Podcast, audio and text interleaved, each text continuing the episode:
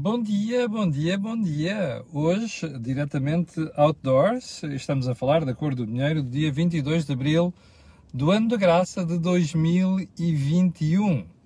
Olha, hoje vai ser um dia muito agitado aqui no canal. Vamos ter várias, vários conteúdos, entre os quais um, uma entrevista. Vamos falar sobre imunidade e também sobre algumas vacinas. Vai ser por volta das 11 da manhã.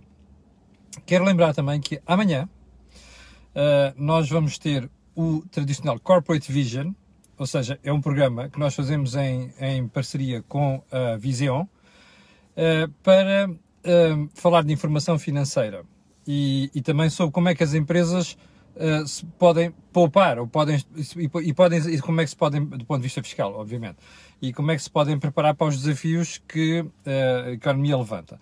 Amanhã vamos falar de plano de negócio. O plano de negócio é um instrumento fundamental para estruturar um negócio.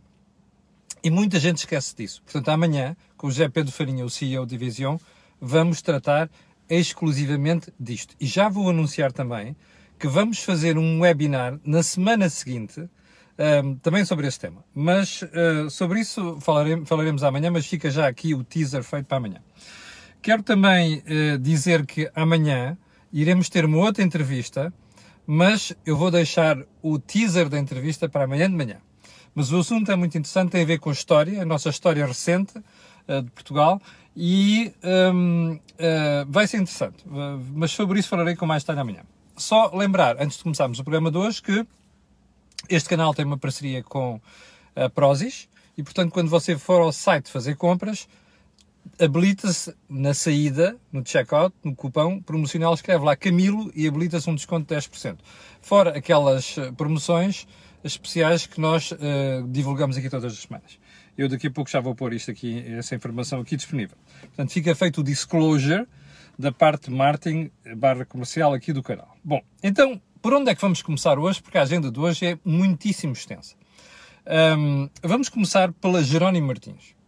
Jerónimo Martins uh, Distribuição, a grande distribuição, que anunciou que vai entregar a 23 mil trabalhadores 500 euros de prémio.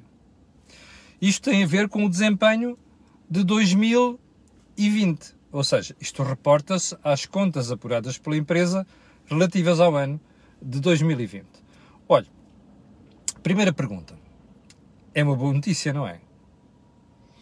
Eu não tenho a mais pequena dúvida. Segunda questão, lembra-se de quantas vezes eu alerto aqui as empresas que têm que basear uma parte, se não mesmo uma parte substancial da sua remuneração, indexada à prestação, ou seja, entrega, nomeadamente entrega de resultados? Olha, aqui está um belíssimo exemplo. Mas agora eu tenho um desafio para si. Porquê é que estas coisas, como anunciadas agora pelo Jerónimo Martins, não fazem tradicionalmente manchete em Portugal? Seja na imprensa escrita, seja na imprensa falada, seja na imprensa de audiovisual? É uma pergunta. Bom, mas eu tenho aqui um desafio. Como não posso trazer aqui as televisões todas neste momento, vou-lhe mostrar aqui uma coisa. Olha, isto são as manchetes dos. Não, isto não é manchete, isto é o artigo. Isto são as manchetes dos principais jornais, e eu diria mesmo de referência, e são de referência em Portugal hoje. Público, a saber, pela ordem, Público, Jornal I, Diário de Notícias, Jerónimo, perdão, Jerónimo, Jornal de Notícias e Correio da Manhã. Não vejo aqui referência ao assunto. Ah, eu sei que a informação está disponível nos jornais online, na versão online. Mas a pergunta é esta. Porquê é que exemplos como este, e há vários pelo país fora, Aliás, é curioso que nós na imprensa temos. É, isto é uma crítica a mim também. Eu, repare, eu não costumo falar sobre isto, não é? Portanto, estou aqui também a dar mão palmatória. Eu, eu deparo-me todos os dias com empresas que de que nunca tinha ouvido falar, espetacularmente geridas. Ora, vale a pena também falar destes assuntos. O que nós temos que fazer no jornalismo não é apenas crítica, é até estes exemplos bons que mostram que afinal há empresas bem geridas Eu não devo nada à Jorge Martins, nem sequer vou ao Pingo Doce normalmente. Portanto, não é a minha cadeia de eleição, ok? Portanto, não tenho aqui nenhum anúncio, nenhuma parceria comercial com a Jorge Martins. Fica aqui feita a declaração de interesses. Agora, isto é uma excelente notícia. Bom, ponto seguinte. Rui Rio e Adão e Silva estão na mira da justiça do PST. Conselho de Jurisdição, que é assim que se chama, acho que é o órgão que decide estas coisas.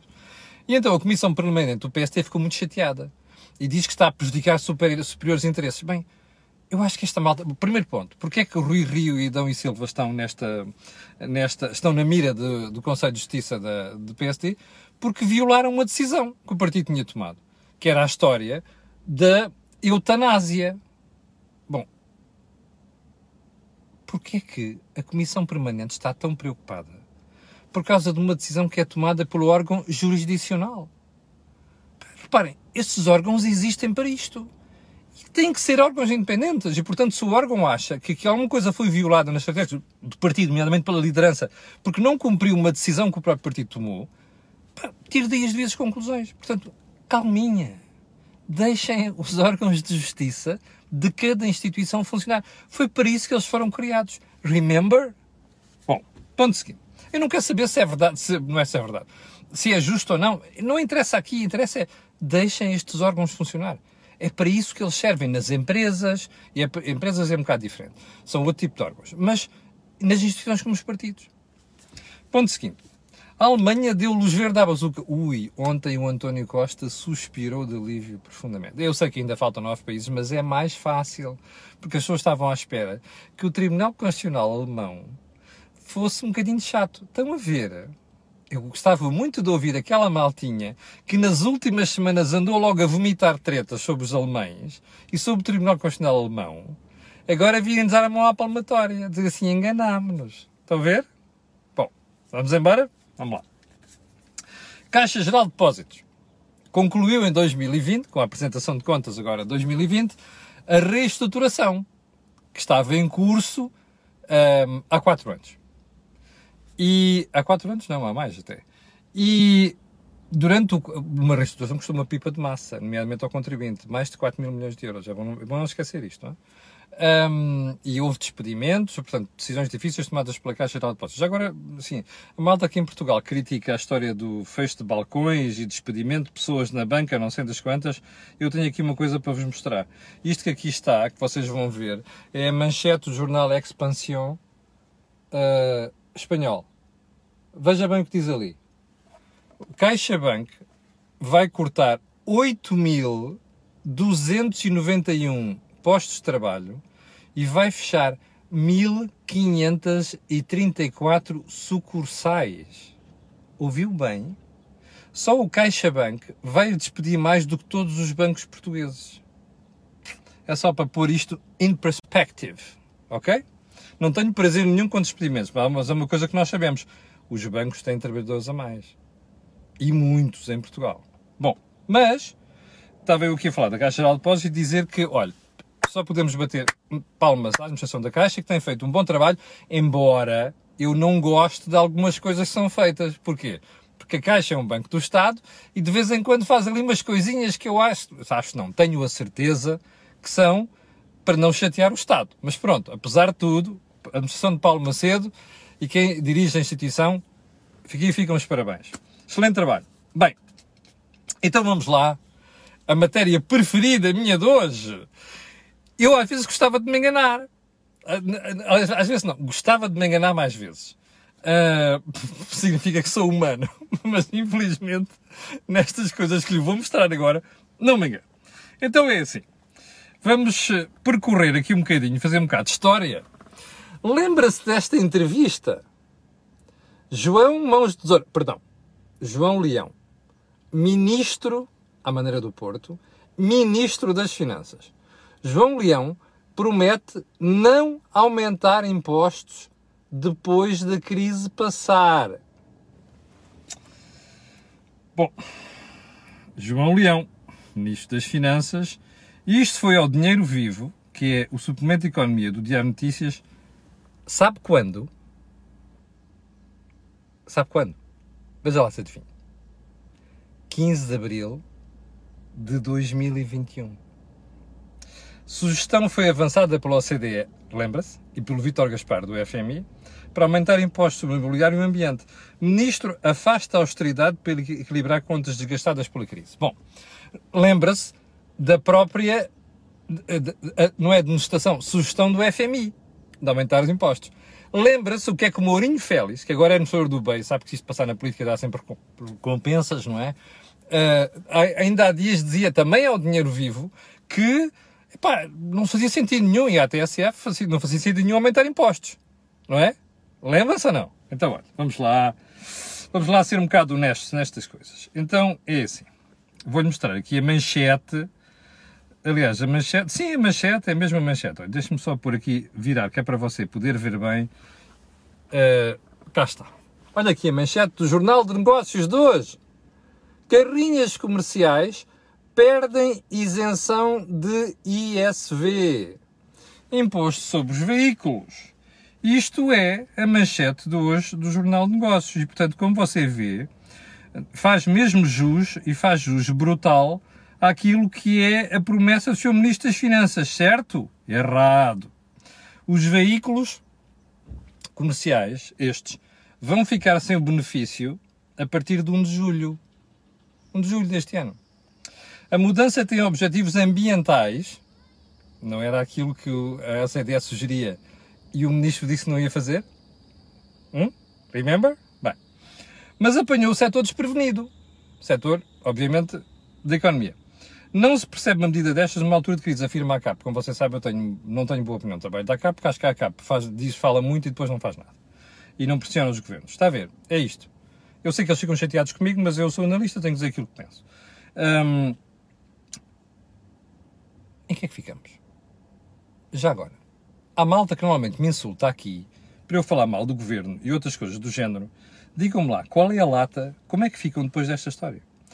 Eu vou guardar para amanhã uma outra história. Como você já reparou, começou a levantar-se um clamor na sociedade portuguesa no sentido de aumentar impostos. E gente insuspeita, inclusive é gente de esquerda. Eu vou falar sobre isso amanhã. Mas agora, repare neste pormenor. O ministro, a 15 de abril, diz que não vai aumentar impostos. Hoje é dia 22 de abril. So much, so much, so much for a lie. Durou uma semana. Uma. Sete dias. Ok? Isto é preciso um desplante brutal. O que eu acho estranho nisto é como é que só é o Jornal de Negócios a trazer isto para a manchete. O que eu acho estranho nisto é como é que a imprensa portuguesa, na qual eu estou incluído, não é capaz de dizer assim: espera aí, olha o que ele disse no dia 15 de Abril e olha o que está a acontecer. Epá, desculpem lá. Isto é de uma falta de vergonha, a decisão do governo, e é uma falta de eficácia nossa da comunicação social brutal. E depois a malta queixa-se que não se vende em jornais, que se vende pouco, que há uma crise nos jornais. Pois, a malta não faz o trabalho que devia fazer, não é? Bom, vamos seguir para bingo. Vamos lá. Ponto 2. Os custos de desemprego dispararam. Nós já sabemos. Ontem, por exemplo, já não lembro qual é que foi a comunicação social, não sei, não sei se foi o ECO, que dizia que o orçamento da Segurança Social para este ano já estourou. Nós vamos em abril. Já acabou. O dinheiro que lá estava previsto já acabou. Ah, o orçamento foi discutido em outubro. É óbvio. Por isso é que me faz a impressão que o Sr. Ministro das Finanças anda para aí com tretas sobre, se calhar não vai haver uh, orçamento retificativo. Era bom que houvesse, porque isto aqui vai ser preciso muito mais dinheiro para a Segurança Social. Eu conto-lhe aqui a história do desemprego ontem, que os números estão mascarados. Aliás, não fui só eu, foi o meu jornal, foi o Jornal de Negócios, o artigo da Catarina Pereira. Um, vá lá ver se quiser, vá lá ver. Jornal de Negócios de ontem. Uh, portanto, os custos vão disparar. É inevitável. Aliás, a matéria hoje até está muito bem tratada pelo, pelo Diário Notícias. Se é verdade, não trouxe nada sobre aquela questão da coisa. Enfim, aqui está. Diário Notícias. Custo de desemprego sobem 41%. Bom, agora, Veja lá. Eh, em março, em março, pagaram-se mais, 20, mais de 122 milhões de euros em subsídios. Agora, sabe qual é o ponto disto? É que, mesmo assim, metade dos desempregados, só metade dos desempregados é que estão a receber prestações. So much for austeridade, não é? Perdão, pelo fim da austeridade. So much for propaganda do governo. Pois é isto. Bela, bela malha do Iar Notícias, sim senhor como você sabe, eu elogio quando acho que devo elogiar. Uh, ainda por mais, causa de notícias custam às vezes criticar, porque a senhora que dirige as notícias trabalhou comigo.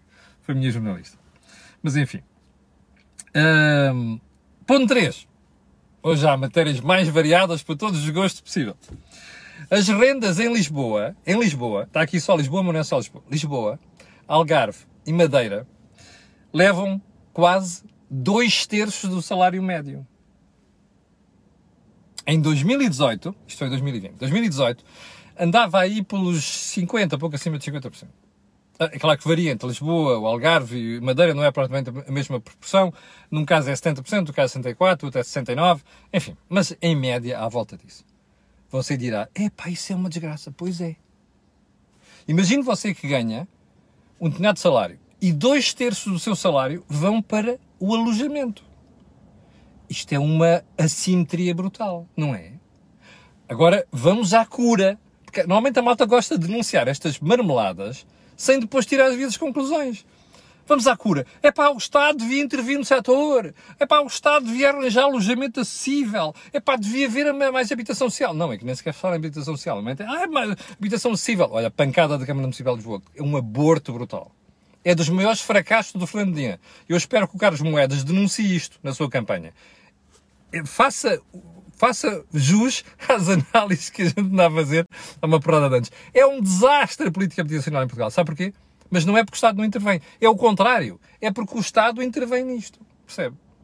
A pancada dos Medinas e deste país e dos Costas é, é pá, não há proteção social, toca de intervir, pôr limitações aqui. Oh, meus amigos, limites às rendas são o pior inimigo da habitação. Quer dizer que, como não há rentabilidade que os investidores querem, não há mais gente a pôr casas no mercado. Percebe? Já agora uma coisa. Não tenhamos a ilusão de pensar que toda a gente vai conseguir viver dentro de Lisboa. E dentro do Porto. E dentro de Faro, ou de Quarteiro, ou de Vila Moura. Quarteiro não, é um bocado diferente. E Vila Moura. Não, não, nem Braga, não tínhamos essas ilusões. Há uma parte da população que não vai conseguir viver dentro de Lisboa, ponto final. Porque, apesar da oferta, e se nós mexêssemos na lei das rendas, a coisa melhorava, mas desculpem, a procura é tanta e, e, gente de fora que quer viver em Portugal é tanta que os preços vão inevitavelmente subir. Agora, não ponham a mim, contribuinte, a pagar epá, os custos de uma habitação porque há alguém que só paga não sei quantos que acha que deve viver dentro de Lisboa. Não ponham a fazer isto. Isto é o maior aborto do, desde o salazarismo, percebe? É que o pior é que está vendo do anterior regime. Isto é o pior aborto que se faz na política de habitação em Portugal. Percebe? Bom, ou seja, é o contrário do que você vai ouvir hoje, nos próximos dias. Bem, Ponto seguido. Hoje há, é eu digo, hoje há matéria para todos os gostos. E já vamos com 18 minutos. O Banco de Fomento, uma coisa inventada há pouco tempo, e a Caixa Geral de Depósitos recusaram um empréstimo de 30 milhões de euros à Ground Force. A Force está falida, como você sabe, mas pronto. E qual é o comentário que a gente tem que fazer? Eu digo assim, olha, sabe porquê? Banco Fomento é meu, do contribuinte. Caixa Geral de Depósitos é minha, contribuinte, e sua. E o Banco Fomento também é seu. Portanto, a obrigação destes bancos, o Banco Fomento ia dar a garantia para a Caixa Geral de Depósitos, garantia do Estado, está a ver? Perdão, do Estado. Maria, Pedro, estão aí a ver? Isabel, Camilo, Fátima, Vasco. É, percebe? A garantia é sua. Você é que dá essa garantia. Portanto, se aquela porcaria correr mal, quem paga é você. Entendeu ou não? Já entendeu? Então vamos para bingo. Então a Caixa de Depósitos recusou o empréstimo. O Banco de Fomento fez um trabalho espetacular a explicar porque é que, tem que, porque é que tinha que recusar. Diz assim, dá três razões. Uma delas é a fragilidade dos dois acionistas. Quem são? Alfredo Casemiro, é? que é um capitalista que quer fazer empresas sem dinheiro, uma coisa muito típica em Portugal, e eu estou à vontade, que eu sou amigo do Alfredo, portanto não vou separar aqui as questões pessoais da questão. Quer dizer, sou amigo, sou amigo conhecido do Alfredo, e, portanto, separo aqui as questões pessoais das questões profissionais. Bom, e a outra TAP, que está validíssima. Não sei se viu, ainda há pouco saiu, saiu uma notícia a dizer que a TAP perdeu no ano passado mil... Espera aí, deixa-me lá ver que é para não me enganar o número. Um, 1.200 e qualquer coisa milhões de euros. Deixa-me só ir aqui à, à, à cábula, que é para não me enganar. Sim, acima de mil milhões de euros de prejuízo da TAP em 2020. Prejuízo, percebe? Bom, mas vamos voltar à mesma história. Então é assim. O, um, o Banco de Fomento diz assim: consideramos existirem reservas quanto à viabilidade económica e financeira da empresa, bem como à sua capacidade de reembolsar a linha de crédito solicitada. Um, em relação aos 30 milhões. E diz assim: ausência de aprovação e implementação efetiva por parte da administração da Ground Force de um plano de reestruturação profundo que adequa a estrutura de custos à nova realidade de receitas e a recuperação lenta esperada para o setor da aviação comercial. Está a perceber isto? Está certíssimo. O Banco de Fomento faz uma análise acertadíssima desta brincadeira. Ainda diz mais. Diz assim, bom, ainda para mais, a empresa tem um, tem um contrato de prestação de serviço naquela área que vai terminar entre 23 e 25. 2023 e 2025. E diz assim, nessa altura, nem sequer 70% do crédito que a empresa já recebeu vai estar, vai estar pago. Está acertadíssimo. Então a Caixa de Depósitos o que é que fez? Chumbou a operação. Olha, palmas para a Caixa de Depósitos e Banco de Fomento. Agora vamos ao resto. O que é que faz o seu Ministro das Infraestruturas, que tutela a TAP, vem fazer um comentário a dizer que, sim senhor, compreendo bem a decisão. O Ministro não tem de abrir a boca sobre isto. Espera aí. Eu não preciso que o Ministro Pedro Santos venha dizer que a Caixa e o Banco de Fomento fizeram muito bem. Aliás, isto é o, é o, é o tema do meu artigo de hoje no Jornal de Negócios. E porquê é que não deve dizer? Porque ele não tem nada a ver com o assunto. Os ministros devem se abster de comentar decisões de bancos, nomeadamente bancos públicos. Até eu admito que um desaforo qualquer comenta uma decisão de banco privado. Agora, do banco público não tem de decidir. Sabe porquê? Deixa-me fazer uma pergunta. Como você sabe, o ministro está de candeias às avessas com Alfredo Casimiro. Bom, então, imagine você que era um tipo amigo, que não era o Alfredo, era o, aquele senhor de Barraqueiro, por exemplo com que eles estão muito bem, dormem todos juntos lá na TAP e não sei, que é uma coisa inacreditável, que eu não consigo perceber o que é que o barraqueiro lá anda a fazer. Mas enfim, um, isto à vez de fazer fretes ao Estado é uma chatice. Mas pronto. Uh, imagine que o empresário que lá está era amigo com quem o, com quem o Pedro Nuno Santos anda aos beijinhos, entre aspas. Está a perceber? Então, e o que é que dizia o Pedro Nuno Santos? Ia pressionar a Caixa Geral de Depósitos e o Banco Fomento. Está a ver? Isto não faz sentido nenhum. Isto é o complexo dos ministros em Portugal. É acharem que devem comentar tudo e mais alguma coisa. Inclusive quando são decisões de bancos. Os bancos só têm de tomar uma decisão com base no risco. Se eu vou emprestar dinheiro àquele tipo, ele vai me pagar ou não. Chama-se risco. Mais nada. Não tem de haver ministros a comentarem esta marmelada, está a perceber? Isto é o complexo, o Estado deve estar presente em tudo em Portugal. É um desastre. É um dos nossos problemas capitais da economia portuguesa, é este. Ponto seguinte. Ah, o que é que vai aceder à, à Ground Force? Olha, eu espero que a Ground Force vá à falência. Percebe? Eu não quero pagar a Ground Force. Que é o que, vai, que me estão a pedir. Não quero. Ah, os postos de trabalho é muito simples, vai aparecer outra empresa ao lado, ou então vendam a empresa. Quem não tem dinheiro para ter empresas não as deve ter. Quem não tem dinheiro não tem vícios, percebe? Portanto, aquilo é um negócio que é preciso dinheiro, capital, tesouraria. Alfredo Casimiro e o resto do pessoal não tem, pelos vistos, então saem. Ou se fecha a empresa, ou se vende a empresa a alguém. É isto que tem que acontecer, o resto é conversa. Bem, hum, já agora, Banco de Fomento, não há bela senso não. Ficámos a saber pelo ECO que o Banco de Fomento vai ter nove administradores. Nove? Quer comparar com a administração de outros bancos? Faça lá o exercício. Serve para quê nove? Bom. Uh, ah, enriquecimento ilícito. Ontem tivemos uma notícia boa, mas como não temos tempo para comentar isto, eu já violei vergonhosamente o tempo. Eu juro que vou tratar amanhã. Vai ser um dos primeiros temas amanhã. Porquê? Porque o Primeiro-Ministro ontem veio dizer que não, não, está ali uma proposta da Associação Sindical do Juízo, é muito boa. Hum, vamos fazer comichão. Mas eu vou amanhã explicar porque é que estão a fazer comichão. Ok? Já sabe, às 11 da manhã vamos ter uma entrevista. Uh, hoje ainda vamos ter o Mel com o professor José Lino Maltês. Amanhã vamos ter o Corporate Vision sobre plano de negócio. E ainda vamos ter uma surpresa. Ok? Ah, vamos ter uma nova entrevista amanhã e se calhar hoje, se o tempo ainda vamos ter uma surpresa. Quero agradecer às 7.900 pessoas que estão em direto e quero pedir a estas pessoas e outras que vão ver aquilo que peço sempre, que é colocarem um gosto e fazer a partir das redes sociais. E já sabe porquê? Aquilo que houve aqui, não houve mais sítio nenhum. Obrigado, com licença e até logo às 11.